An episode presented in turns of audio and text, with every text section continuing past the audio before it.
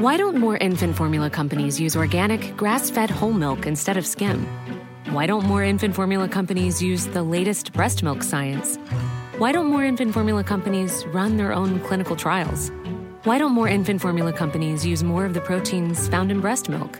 Why don't more infant formula companies have their own factories instead of outsourcing their manufacturing? We wondered the same thing. So we made ByHeart, a better formula for formula. Learn more at byheart.com. Life is full of awesome what ifs, and some not so much, like unexpected medical costs. That's why United Healthcare provides Health Protector Guard fixed indemnity insurance plans to supplement your primary plan and help manage out of pocket costs. Learn more at uh1.com.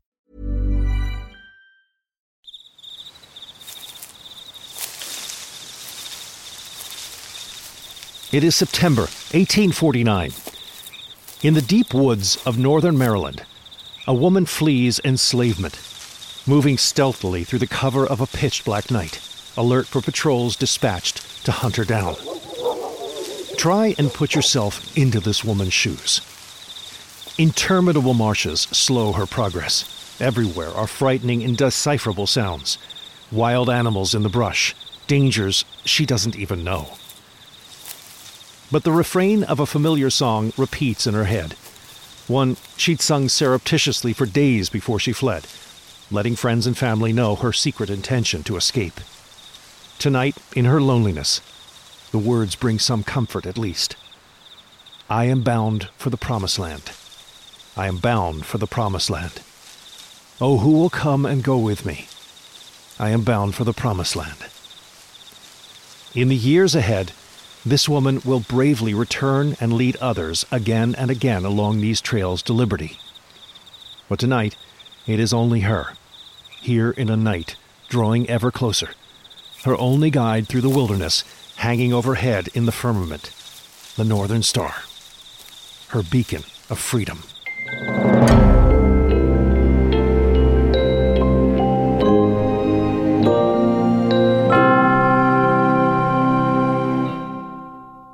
American history is crammed with countless stories of brave individuals accomplishing feats of courage and daring, pitting themselves against the fiercest opposition, throwing caution to the winds, determined to complete their mission. And then there's Harriet Tubman. Enslaved since birth, she broke free of bondage and escaped north to freedom. Bravery, courage, determination. And then she went back for her family then again for others, then again and again and again, risking the seeming inevitability of discovery and reenslavement, and possibly worse, to lead her brothers and sisters to a promising, if uncertain, future. Harriet Tubman stands with the greatest, with Frederick Douglass, John Brown, Sojourner Truth, Abraham Lincoln, those Americans fighting for the freedom of enslaved millions in pre Civil War America. If freedom is the ultimate destiny of the American journey, its foremost ideal, then Harriet Tubman and her passengers on the Underground Railroad are the quintessential Americans. And we all need to embrace this story, her story, if we are to appreciate our own good fortune and privilege. And to help us understand the events of this remarkable woman's life is a remarkable woman in her own right. Janell Hobson is a writer, speaker, and teacher, professor of women's gender and sexuality studies at the University of Albany, State University of New York. Welcome to American History Hit, Janell, my fellow New Yorker. Hello. Yes, hello. Thank you for having me. We're glad to have you. Janell, Harriet Tubman's story begins in 1822 as she is born into enslavement which was the sadness of her times. So many generations had gone on hundreds of years of enslavement in a way, she wouldn't have known any other reality, and yet somehow she did.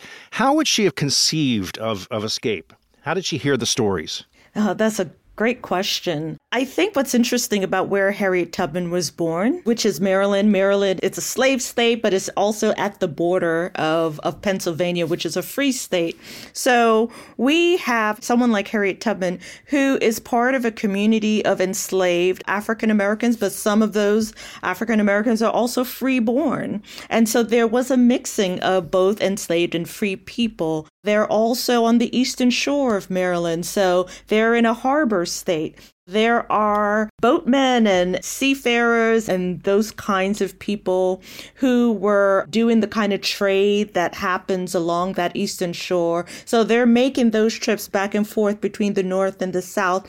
And out of that, we actually have the, the routes that are created for what would become the Underground Railroad because of that, enslaved people will learn about those particular routes. And specifically for someone like Harriet Tubman, when she reaches adulthood and starts working, both in terms of lumbering as well as engaging in the trade of lumber on those boats, she did come into contact with different people who were working on the Underground Railroad. So that's how she would find out about it.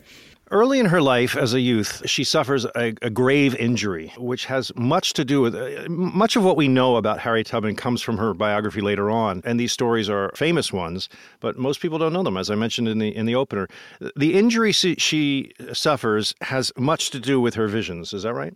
At the early start of puberty, either age 12 or 13, she is injured while she's on an errand to a neighborhood store in Bucktown. And people who are interested in visiting Harriet Tubman Country eh, on the Eastern Shore, that store still stands. So people can actually visit that particular part of the National State Park and actually find actual evidence of where Harriet Tubman was when she was injured. And when she was injured, I should also mention she wasn't called Harriet Tubman then, she was Araminta Ross, and people called her Minty.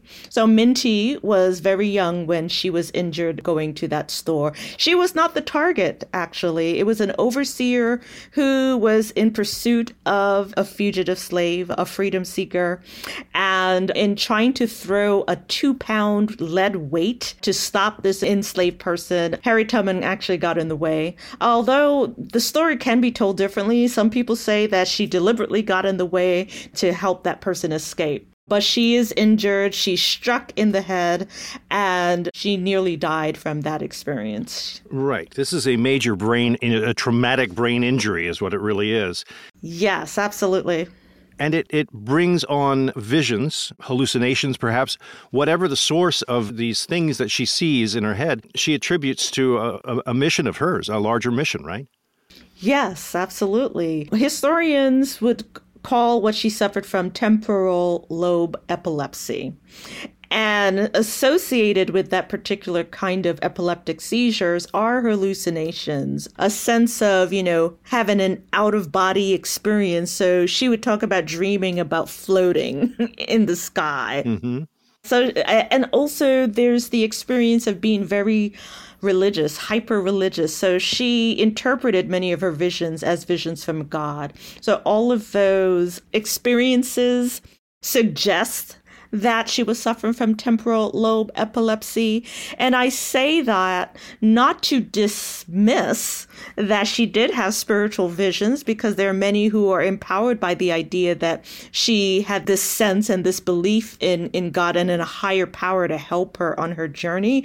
I do not discount that at all. As somebody who is also spiritually minded myself, I take that seriously. But I also recognize that we can look at her sense of spirituality and her visions as also being impacted by this disability. Yeah. What prompted her desire to escape? I mean, what was the inciting event? The inciting event was when her slave owner died, Edward Brodess died. And there was a rumor that circulated among those that were enslaved that the widow was going to sell off some of the enslaved to pay off debts that she accrued as a widow. I should backtrack though and say that Harriet Tubman was already working towards buying her freedom. When she was married to John Tubman, she actually negotiated with her enslaver that the labor that she did when he was renting her out to other farmers that she'd be able to actually earn some of those wages The goal was so that she would eventually be able to buy her freedom because she marries a free man, but she doesn't inherit his status through marriage because she's still owned. So we know that because of what she was doing to negotiate wages for herself, that she had a vision of freedom for herself that she would eventually buy her way out. Now, the sudden death of her owner basically speeded that desire. And so she actually did try to escape. Her husband was not in support of her running away people have kind of beaten up poor John Tubman over that. It's like, see, he's not really in support of her and, you know, he's part of the problem. It's like maybe, maybe because they had this plan in place that she would, they would work towards buying her freedom, he didn't want her to jeopardize that by running away where that, that plan goes out the window. Then you're penalized, you're punished, and perhaps sold further south. But Harriet Tubman felt that she needed to strike because she would have have been sold south anyway, according to the rumors that they were planning to be sold. So she she struck out and, and actually ran away the first time with two of her brothers. But then they end up turning back because they didn't feel confident on the route they took. So Harriet Tubman on her own, a, a, couple days or a couple weeks later, I think, just struck out on her own, and she actually made made the journey all the way to Philadelphia. It's interesting, you know, when you consider the horror of slavery and and the experience that must have been going through that. We think of it. I, I, we purely, I purely look at the in in the sympathetic fashion. You know how horrible this must have been. The the other aspect of it for these very smart people was that they were being exploited, that there was a, a, an economic use of them in various ways, not just as free labor, but they were being sold as property, rented out. That whole reality really must have bugged them. I mean, to, to, to use a silly term, I mean, that sensibility of hold on here, you know, on so many levels, I am being abused. That's got to be an engine for somebody as brilliant as this woman. Absolutely. She had talked about, I mean, in one of the interviews, and there were quite a number of people who interviewed Harriet Tubman, she flat out said slavery is the next thing to hell. So I think that covers, you know, what that experience was like for enslaved people. She herself, especially when she was a young child and was rented out to various farmers, she was severely beaten and bruised.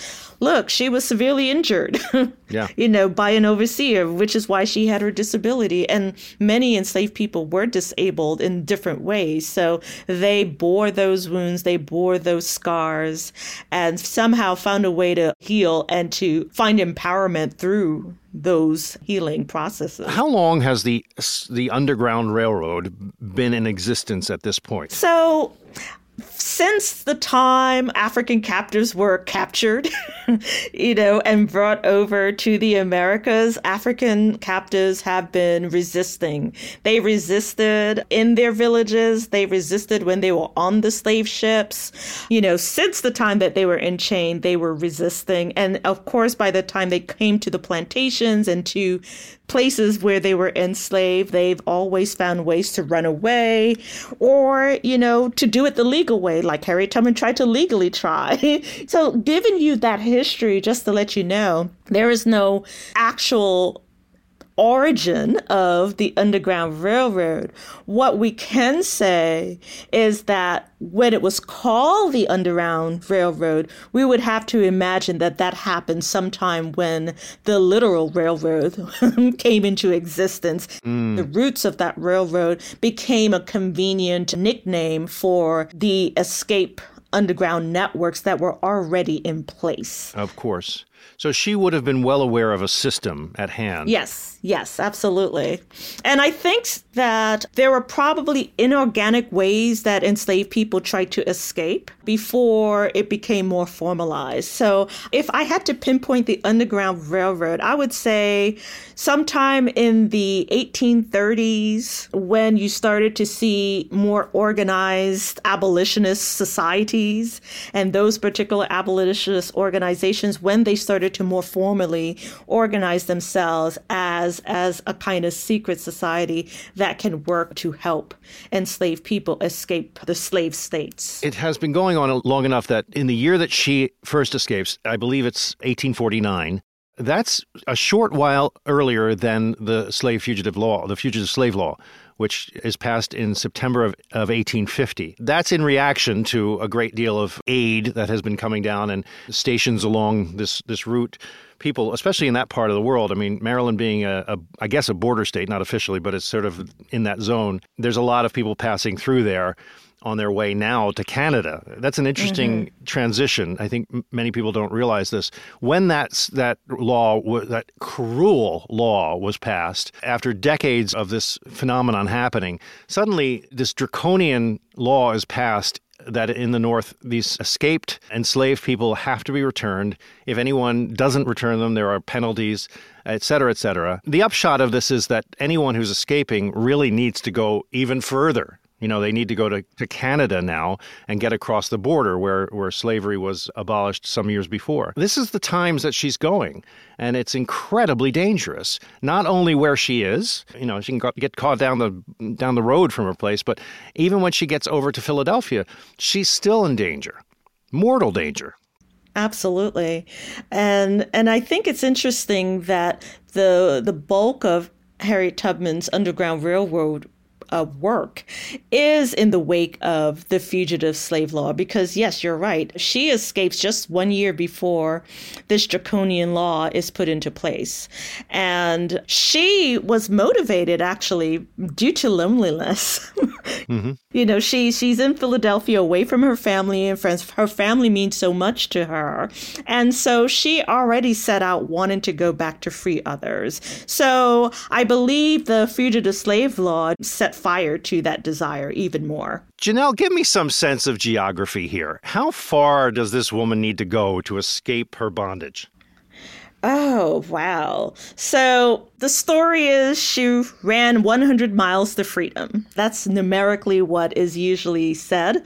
I know for myself, when I actually did drive down into, onto the Eastern Shore, visiting where Harriet Tubman was born and raised, I know myself, I was just awed that she actually made that journey on foot. I'm driving and had to connect through all these different bridges just to get over there.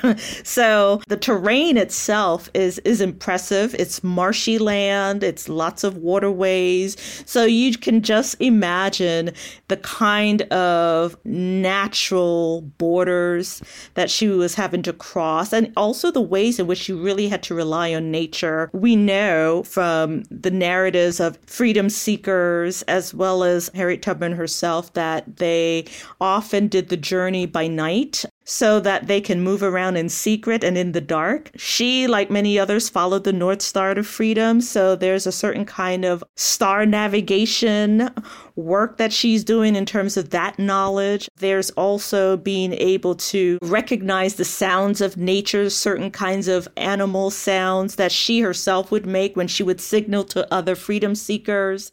So there is a, a real connection to the land that was needed to be able to make the journey. Another thing that's also interesting is that she makes the journey oftentimes in the winter time because the nights are longer in the winter.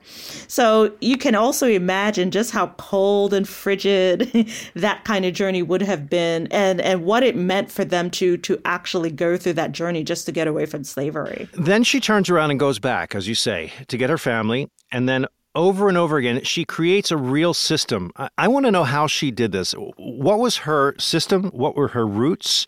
Were these different every time? How could this possibly be done? Uh, well, first of all, I should ask you, how many times did she do it?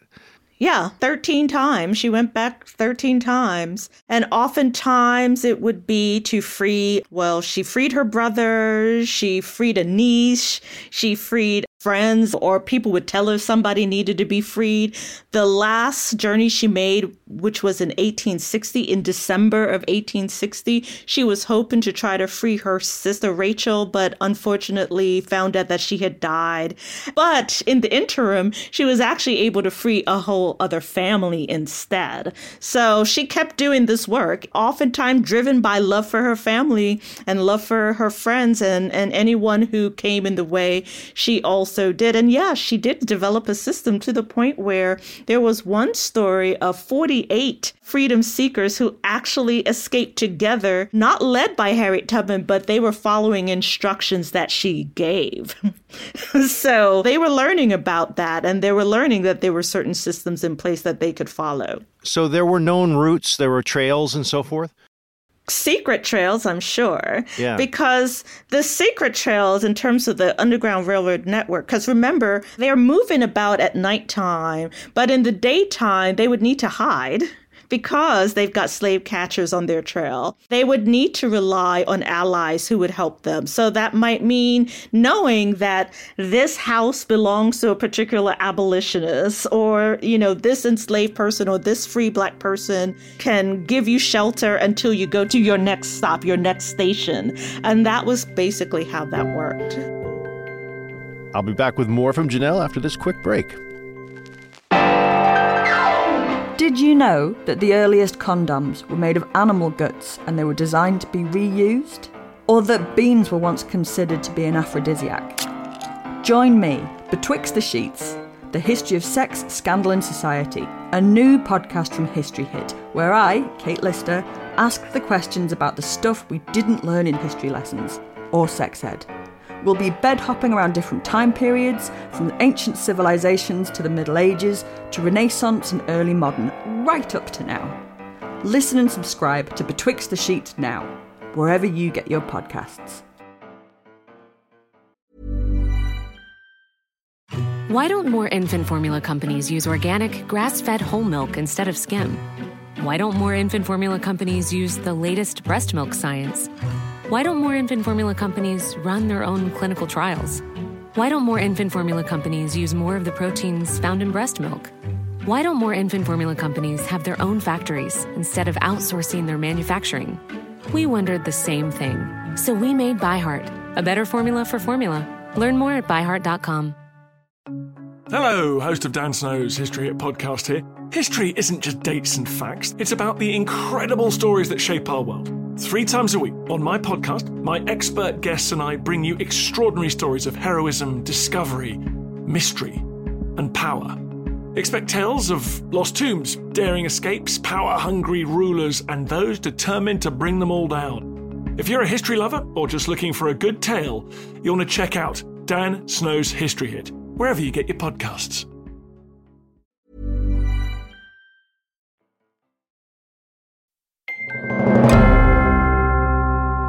Finally, in the end, mm-hmm. before emancipation and the Civil War is over, she has guided how many people out of out of bondage? The the estimates are roughly seventy people that she guides out of the Underground Railroad, and we haven't even talked about the hundreds more she freed during the Civil War. yeah, exactly. Well, we're getting to that. I, am yeah. right around the corner, Janell. Here we come. Okay. I just, I'm just trying to get nail down the fact that this is an incredibly bold endeavor. I mean, there aren't a lot of stories you hear about this. I imagine other people must have gone back for their loved ones, but but Harriet Tubman is an icon of this idea. Yes, yes. I, I believe the reason why she becomes an icon is because of the number of times she went back. Also, she's doing this work in the 1850s at a time when the country is escalating in its divisions over the issue of slavery.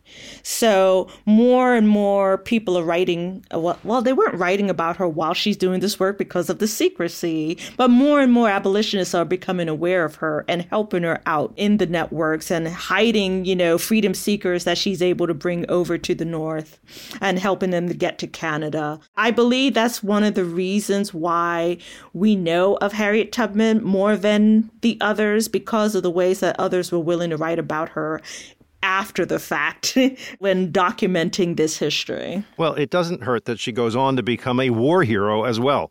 I mean, this woman's story is insane. How does this happen that she be that she joins where she's a, a wealth of knowledge of this whole area? First of all, a great source of intelligence, obviously. So very interesting to the to the military what she knows. But it goes further than that. She actually begins to lead a force. Yes, she's actually sent to the Civil War in Beaufort, South Carolina, precisely because of her knowledge and her expertise as an Underground Railroad conductor.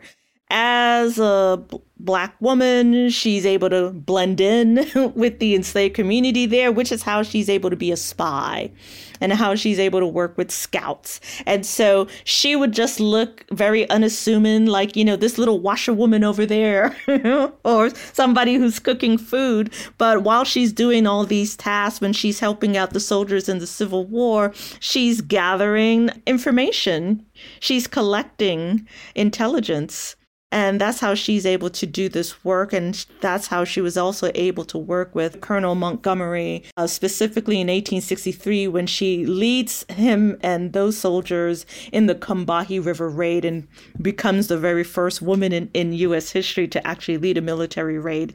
And that's the raid where she's able to help free around 750 enslaved people in, in South Carolina. Amazing. Amazing. I mean, it really is. It's gobsmacking what this woman is is capable of doing, and, and then life goes on for her after the Civil War. I mean, eh, it's only the beginning of what she does. I want to talk about where she lands in life afterwards. Fascinating. She she's we're two New Yorkers talking about this. This is a very proud moment for us. She buys land from William Seward. William Seward was Abraham Lincoln's Secretary of State. Am I right? Yes, yes, he was. And he was a senator, I think governor too, state governor, right? Yeah. Mm-hmm. Sure, he was a, a, a, very big deal in New York and was very glad to to help out this hero. She was very famous at that time, wasn't she? She'd, she'd become written about. She was a big story in the newspapers after the war.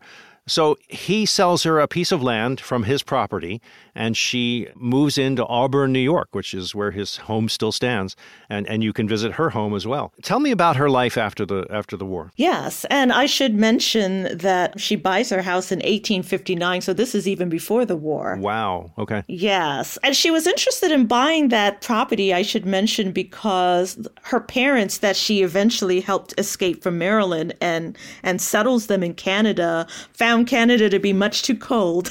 so she wanted to bring them back. And so she was able to purchase this property from William Seward and was able to settle her family there. But briefly, they did have to escape again because she purchased this, the home in 1859. But you'll remember John Brown had his raid on Harper's Ferry later that year.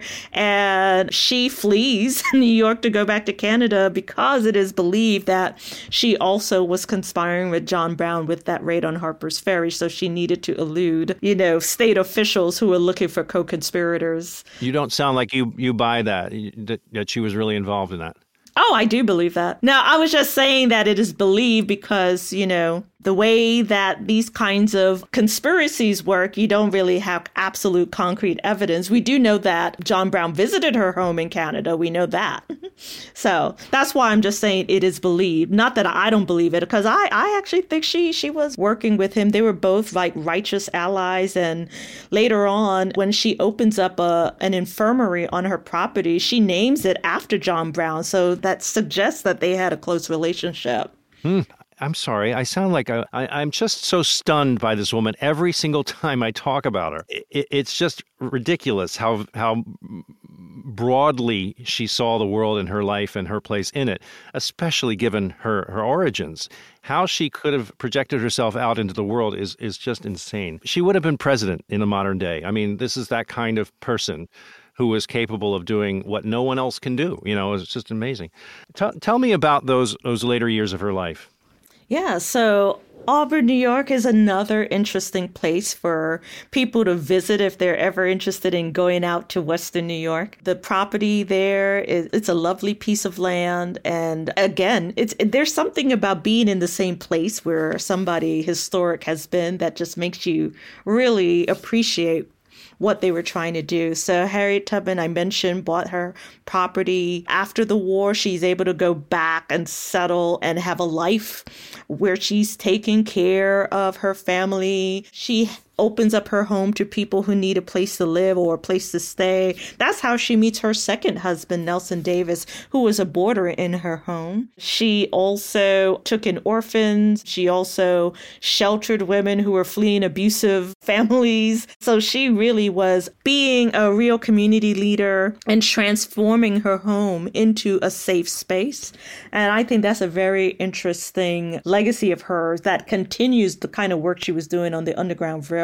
So, yes, the work that she did later on to develop this home for the aged was her way of making sure that elderly, especially elderly Black people, were able to be taken care of and those who were sick and needed help, disabled. She wanted to make sure that they had a place that they could be taken care of. The bicentennial of her birth just passed, 2022. You wrote some important things about this. Tell me what this meant to you, this celebration, 200 years.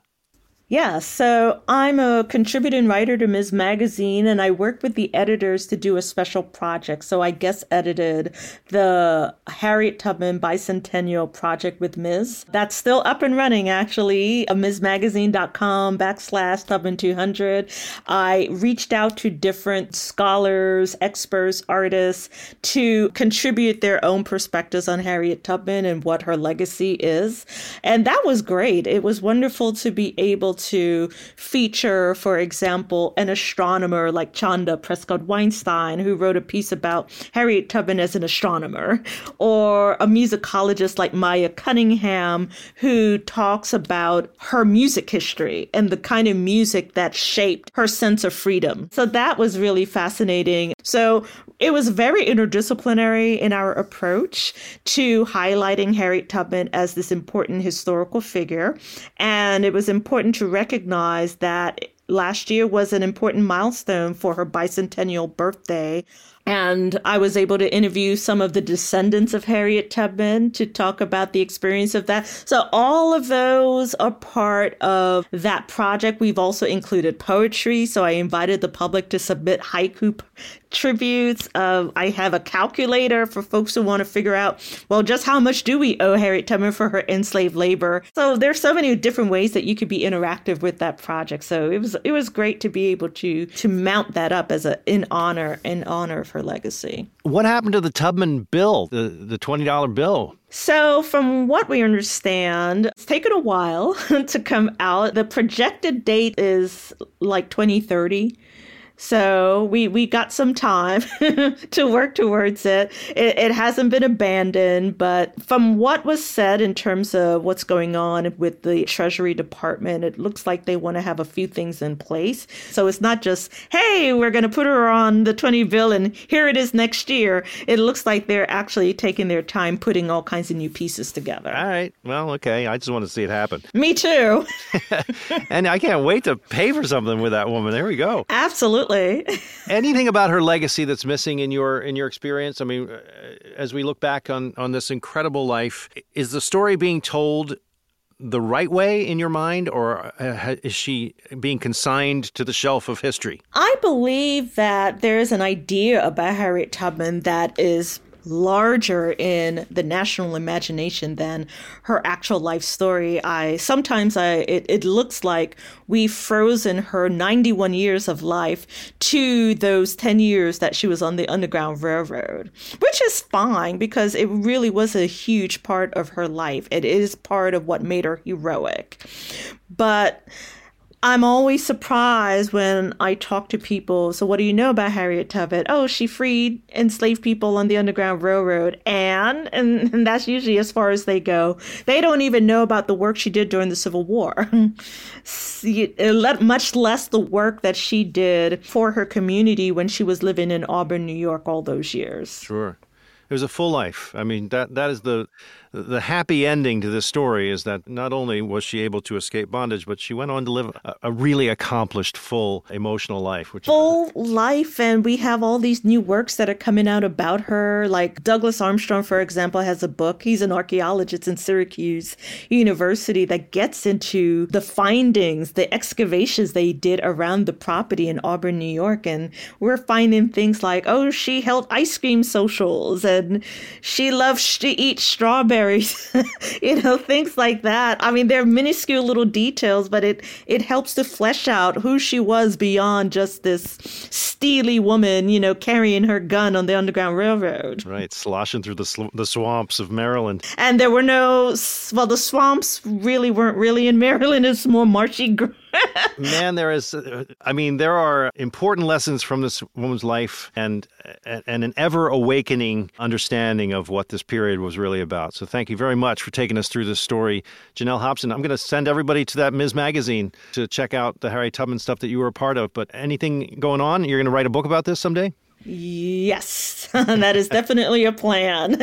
And hopefully, I will be able to get it out before we see Harriet Tubman on the 20. So that's a goal. Thanks for joining us, Janell. Really appreciate it. Yeah, thank you again for having me. Thanks for listening to this episode of American History Hit. I hope you enjoyed it.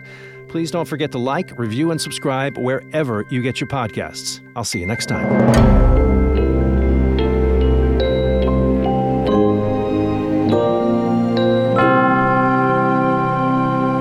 Podcast includes music from Epidemic Sound.